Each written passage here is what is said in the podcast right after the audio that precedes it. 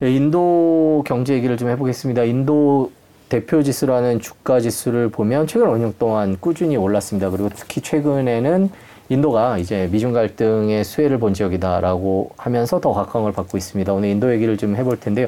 교수님 일단 최근 인도 경제 상황을 어떻게 보고 계신지부터 좀 설명을 해주시죠. 예. 요새 세계 경제가 별로 썩 좋지는 않은 음. 편이잖아요. 네. 어, 최근에 미국에 이제 계속 미국이 금리를 올림으로 인해서 전 세계적으로 고금리 현상, 그다음에 고유가 현상 이런 걸로 인해서 세계 경제가 전반적으로 어, 부진한 그런 상황이거든요. 어, 인도 경제도 역시 그런 영향을 받고 있습니다. 작년에 인도 경제가 7.2% 성장했는데 올해는 그보다 좀 낮은 6.3% 성장할 거라는 그런 전망이 대부분이 그렇습니다. 네, 근데 이것도 이것을 보면 세계 주요 국가 중에서는 가장 높은 성장률이에요. 네. 아주 아주 탄탄한 성장률을 할 수 있습니다. 근데 이런 성장률은 내년에도 계속될 것이다 이런 것이 국제통화기금 IMF를 비롯한 많은 국제 기관들의 한결같은 전망이거든요. 그래서 내년에도 인도 경제의 이런 탄탄한 성장세는 지속될 것이다 이렇게 보고 있습니다. 그럼 인도 미래를 좀 장기적으로 보면 어떻게 평가를 하십니까? 어떤 면에서 제일 인도가 좋을 것이다라고 아, 저는 장기, 중장기적으로는 이제 인도가 굉장히 유망하다고 생각해요. 지금부터라고 저는 네. 생각이 음. 돼요. 그러니까 우리 기업들이, 많은 기업들이 베트남에 진출했습니다. 우리나라가 베트남에 진출한 기업 수가 약 9천 개가 넘습니다. 9천 개. 예, 근데 인도에 진출한 기업은 아직 1천 개가 안 되거든요. 아. 1천 개가 안 됩니다. 베트남은 인구가 약 1억 명, 인도는 14억 명. 인도가, 인도 인구가 베트남보다 14배나 더 많습니다. 그리고 또 인구도 더 젊습니다. 그러니까 경제 성장률도 더 빠릅니다. 그럼 어디로 가야 될까요? 당연히 인도 쪽이죠. 그렇지만 이제 베트남은 가깝고 우리와 가깝고 문화적으로도 익숙하니까 한자 문화권이다 유교 문화권이기 때문에 우리 기업들이 편하기 때문에 베트남에 많이 진출했는데 그러나 중장기로 볼 때는 인도가 세계 경제에서 굉장히 중요한 역할을 차지할 것이기 때문에 또 우리가 거기 진출해서 많은 투자를 잘만 한다면 큰 돈을 벌 수 있기 때문에 우리가 먹고 살기 위해서는 인도로 갈 수밖에 없다고 생각합니다. 교수님 책 인도의 시대에 예. 보면 인도 경제가 왜 이렇게 탄탄한가 갖고 있는 내재적인 힘이 뭔가에 대한 설명들이 있는데 교수님 보시기에는 그래도 인도가 이제 갖고 있는 힘, 그 경제력 그거의 가장 근본적인 거는 뭐라고 생각을 하십니까? 아, 인도 경제의 기반이 되는 산업 차원에서 보면 그것은 여러분들이 잘 아시는 것처럼 이제 IT 산업이죠. 정보 기술 산업. 그걸 바탕으로 해서 BT, 생명공학, 그다음에 금융, 그다음에 서비스 이런 쪽으로 이제 계속 발전하고 있는데 근데 에, 근본적으로 이런 것을 가능하게 하는 것은 인도 경제를 떠받치는 에, 주요 요인은 네, 인도 상인들입니다. 상인이요? 인도 네. 상인요. 네. 에, 인도 상인에 대해서 들어보셨는지 모르겠지만 그 세계에서 가장 장사를 잘하는 사람은 유대 상인이다. 음. 이런 말이 있고 근데 유대 상인보다 더 뛰어난 사람은 아랍 상인이다. 음. 이런 얘기가 있거든요. 근데 인도 상인은 이런 아랍 상인을 뺨을 칠 정도로 잘한다. 이런 음. 얘기가 있습니다. 에, 인도 상인들은 에, 카스상, 응? 거기에 일정한 계급이 있습니다. 아시겠지만 카스트라는 것은 네 개 계급으로 이루어졌죠.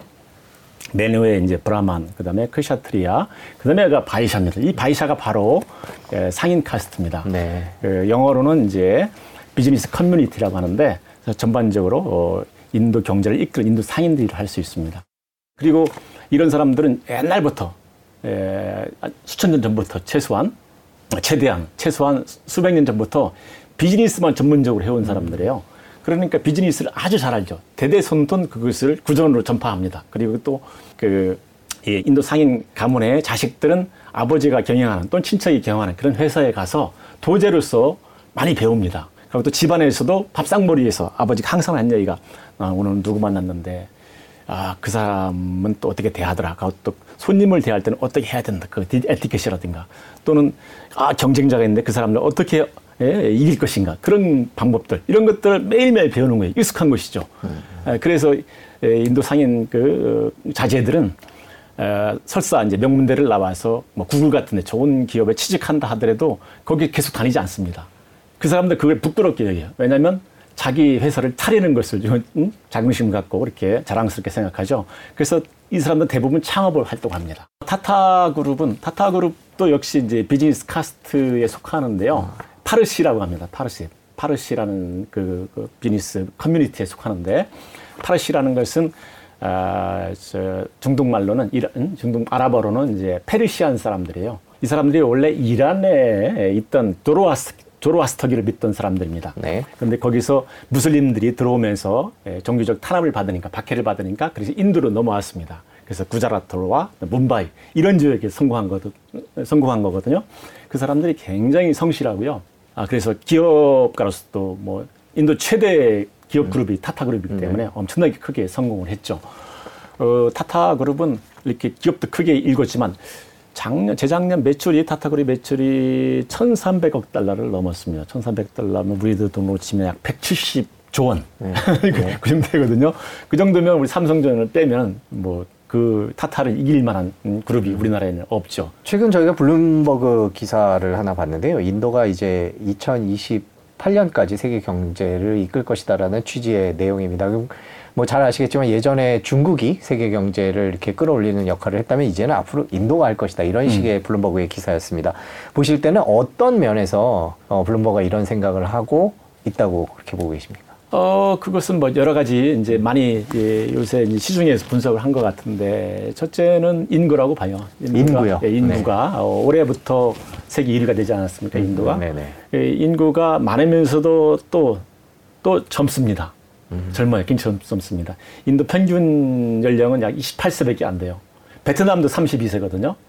근데 중국은, 중국은 38세, 10살 차이 납니다. 우리나라는 44세. 그러니까 젊은 인구가 뭐가 좋지? 그것은 나이가 이제 노령화될수록 부양 인구가 많아집니다. 돈 벌어갖고서 사람들 이제 부양하는 데 신경을 쓰는 거죠. 근데 인도는 젊은 인구, 생산 가능 인구가 많다는 것을 뜻합니다. 생산 가능 인구가 많으면 부양 인구가 적기 때문에 돈 벌면 어떻게 합니까? 재투자를 합니다. 그럼 그게 투자를 하면 경제 성장을 하게 되는 거예요. 자연스럽게. 예. 그러니까 인구가 첫째고요. 그 다음에 이제 에, 어떤 투자의 불확실성을 낮추는 거. 그건 뭐 민주주의라는 거예요. 인도는 세계 최대의 민주주의를 구가하고 있고요. 인도가 민주주의 이렇게 우습게 하는 사람들이 많습니다. 네. 거기 뭐 카스트제도 있고 뭐 이래 예, 그렇죠. 민주주의 이렇게 네. 하는데 아닙니다.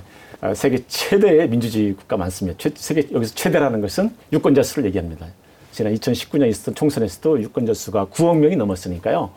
그 그러면서도 선거 어떤 뭐 자범이랄까 부정선거인 이런 얘기 안 나옵니다. 우리나라는 그거 많이 나오지 않습니까? 뭐 미국도 많이 나오고 한데 인도 그런 거 안 나옵니다.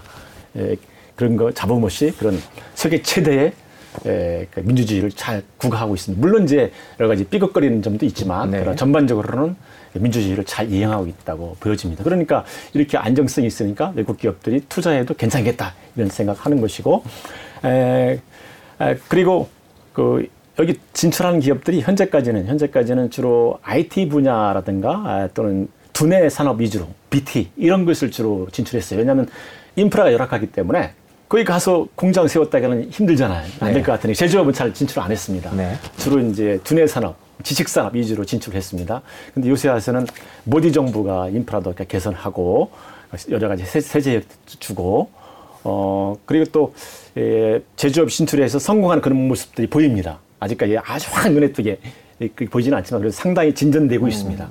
예, 이런 걸 보고 어, 제조업도 되는구나 해갖고서 제조업을 진출하는 기업들도 늘고 있습니다. 에, 이런 것들.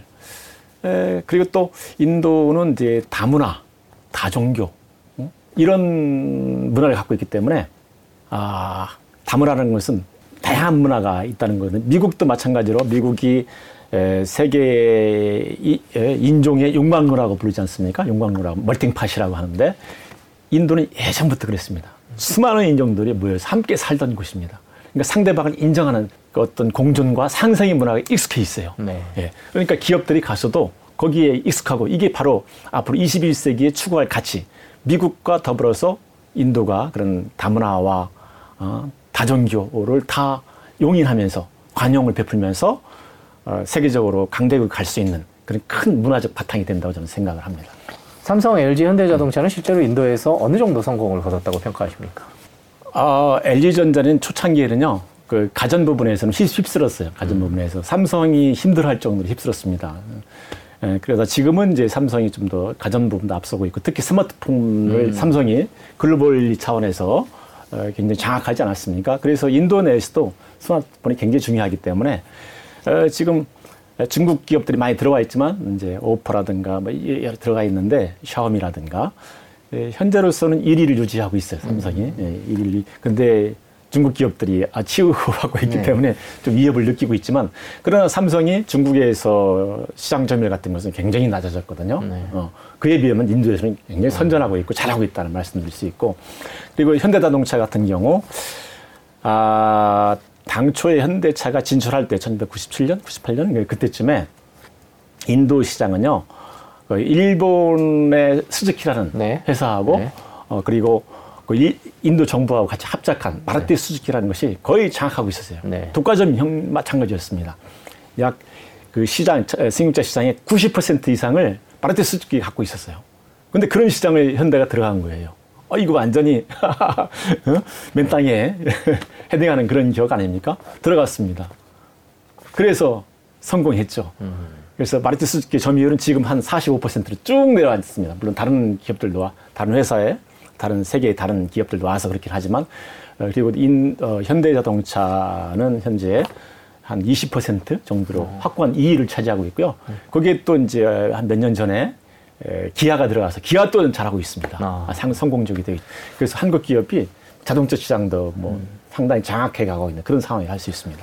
마침 휴, 휴대폰 얘기를 해주셨는데 최근에 애플이 거기다 공장을 짓겠다 그러고 또 이제 거기서 뭐 크게 가게도 열면서 예, 예, 예. 그게 뭐 언론에도 나오고 그랬는데요. 그거는 어떻게 보셨어요? 애플의 인도 진출. 아, 그건 진출할 수밖에 없을 것이다 저는 생각합니다. 네. 인도에 진출 아니 이, 중국에 진출했는데 중국에서는 아까도 말씀드렸지만 좀 여러 가지 어려움을 겪지 않습니까? 그러니까 더군다나 이제 미중 갈등에 있고 애플은 미국 회사고 네. 그러니까 민주주의를 음? 추구하고 있고 네. 불확실성이 낮은 중국보다 훨씬 낮은 인도에 투자하는 것은 당연한 거라고 저는 봅니다. 애플뿐만 아니라 다른 기업들도 저는 음, 머지않아 인도로 갈 것이라고 저는 생각을 합니다. 네, 긍정적인 얘기를 주로 해주셨는데 그 교수님 보시기에 이거는 걸림돌이 될 수도 있겠다 그런 것들은 어떤 게 있을까요? 어, 인프라는, 네, 인프라는 열악하기 때문에 계속 개선시키려고 노력을 해야 되고요. 그 종교 갈등이 좀 아. 요새, 요새 와서 예, 네. 상당히 두드러지고 있습니다. 예, 모디, 나름대로 모디 현 정부가 힌두 민족주를 주장하는 극우성을 띠고 있거든요. 네. 그러니까 그 힌두교가 중심이 돼서 어, 돼서 국가를 이끌고 강대국을 만들자. 근데 거의 방해되는 세력이 어디냐? 무슬림이다. 무슬림은 차별하고 척결해야 된다. 이런 생각을 갖고 있습니다. 근본적으로 이제 힌두 민족주의라는 것이 이제 물론 이제 모디 정부가 노골적으로 그러지는 않지만 은연중에 그런 표시를 하고 있습니다. 종교 갈등 이것이 굉장히 크고 뭐 카스트 문제 어떤 사람들은 지적하던데 카스트 문제는 크게 심각하지는 않습니다. 카스트가 이제 이런 말씀은 처음 들어볼 텐데 예, 카스트는 그냥 일상적인 이제 풍경이라고 보면 되고요. 네. 어, 카스트는 1949년 그러니까 인도가 독립하고 그 이후에 새로운 헌법을 제정하면서 아, 그 카스트에 대한 차별을 금지시켰습니다. 금지. 근데 수천 년간 내려왔던 그 전통이 뭐 법으로 금지시킨다고 바로 없어집니까? 안 없어지죠. 네. 그런데 지금 계속 그것을 법으로 금지시켰는데 뭐냐? 만약에 카스트에 대한 차별을 하게 되면 감옥에 가거나 처벌받는 걸 뜻하거든요. 사람들이 그러고 또 교육을 시키거든요. 그러니까 벌써 그 금지한 지 벌써 70년이 넘었습니다. 네. 그래서 그때와 그때 그때 당시 차별하는 어떤 문화, 그 현재 차별하는 문화 그걸 보면 완전히 거꾸로 됐습니다. 지금은 차별받지 않는 그다 예, 다시 한번 말씀드리면 예, 그 당시에는 차별한다는 사람이 카스트에는 차별한다는 사람이 약 80%가 됐어요. 지금은 차별하지 않는 사람이 80%예요. 아, 네. 굉장히 바뀌었습니다. 세계 그 경제계에서 인도에 대한 투자를 얘기할 때 어, 모디 총리가 있어서 아무래도 경제 정책에 있어서는 뭐 괜찮을 것 같다 이런 얘기들을 하면서 분석들을 하곤 합니다. 뭐 인도에 오래 계셨으니까 어떻게 보세요 이런 분석들을? 아, 모디 총리는 일종의 경제 성장의 상징이라고 볼 수 있습니다. 네. 그 전에 예, 구자라티라는 그 지역에서 이 양반이 세 번 연속해서 주 총리를 했습니다. 주 총리. 미국으로 치면 주지사라는 네. 셈이에요. 주 총리를 했는데 거기서는 물론 그 당시에 인도 경제 성장이 높았습니다. 8 내지 9% 성장했는데 구자라트는 11 내지 12% 성장했어요. 엄청나게 높은 성장률을 달성한 겁니다. 그런데 2014년 이전에 총선 직전에 봤더니 인도 경제 성장이 한 5%로 쭉 떨어졌어요. 그러니까 인도 국민들은 빨리 경제 성장 하고 싶어하는 욕구가 강한데, 그런데 그 국민의 어, 국민의 국민의당 예, 에, INC라고 하는데요. 국민의당은 어, 그 당시 부패 뭐 정보통신 이게 허가 관련해서 부패도 있었고 어 그리고 또 어, 이제 경제 성장도 이렇게 못하고 하니까 국민들의 열망이 모디로 쏠렸습니다. 어 부자들을 봐라. 경제 성장을 10% 넘어? 저 사람한테 맡겨야지. 원래 이제 부자 저 모디 총리는 총리가 되면 안 되는 사람이었어요. 어, 왜냐하면 2002년도에 구자라트주에서 폭동이 있었습니다. 구자라트 폭동이 있었는데 그때 에, 무슬림들이 많이 죽었어요. 힌두와 무슬림 간의 폭동이 있는데 그때 에, 에, 주 총리로 있었던 모디 총리가 그것을 수수 방관했다. 네. 그래서 모디 총리 손에는 피가 묻어 있다. 무슬림의 피가 묻어 있다. 해갖고서 이 사람은 절대 연방 총리는 될 수 없을 것이다 얘기를 했고 실제로 외국에서 미국을 비롯한 영국이라 이런 데에서 서구 국가에서 그 비자를 내주지 않았어요. 입국 비자를. 네. 그럴 정도 안 될 거라고 생각했는데 경제 상황이 급변하면서 어 그러면서 이제 모디 총리가 이제 영웅이 영웅이 되면서 이제 그 양반이 총리가 됐고 또 그 다음에도 역시 아, 안정적으로 개혁을 했고 어, 그러면서 경제 성장을 뿌려갔거든요. 그러니까 역시 그 전보다 더욱 더 압도적으로 이제 당선시켜줬거든요.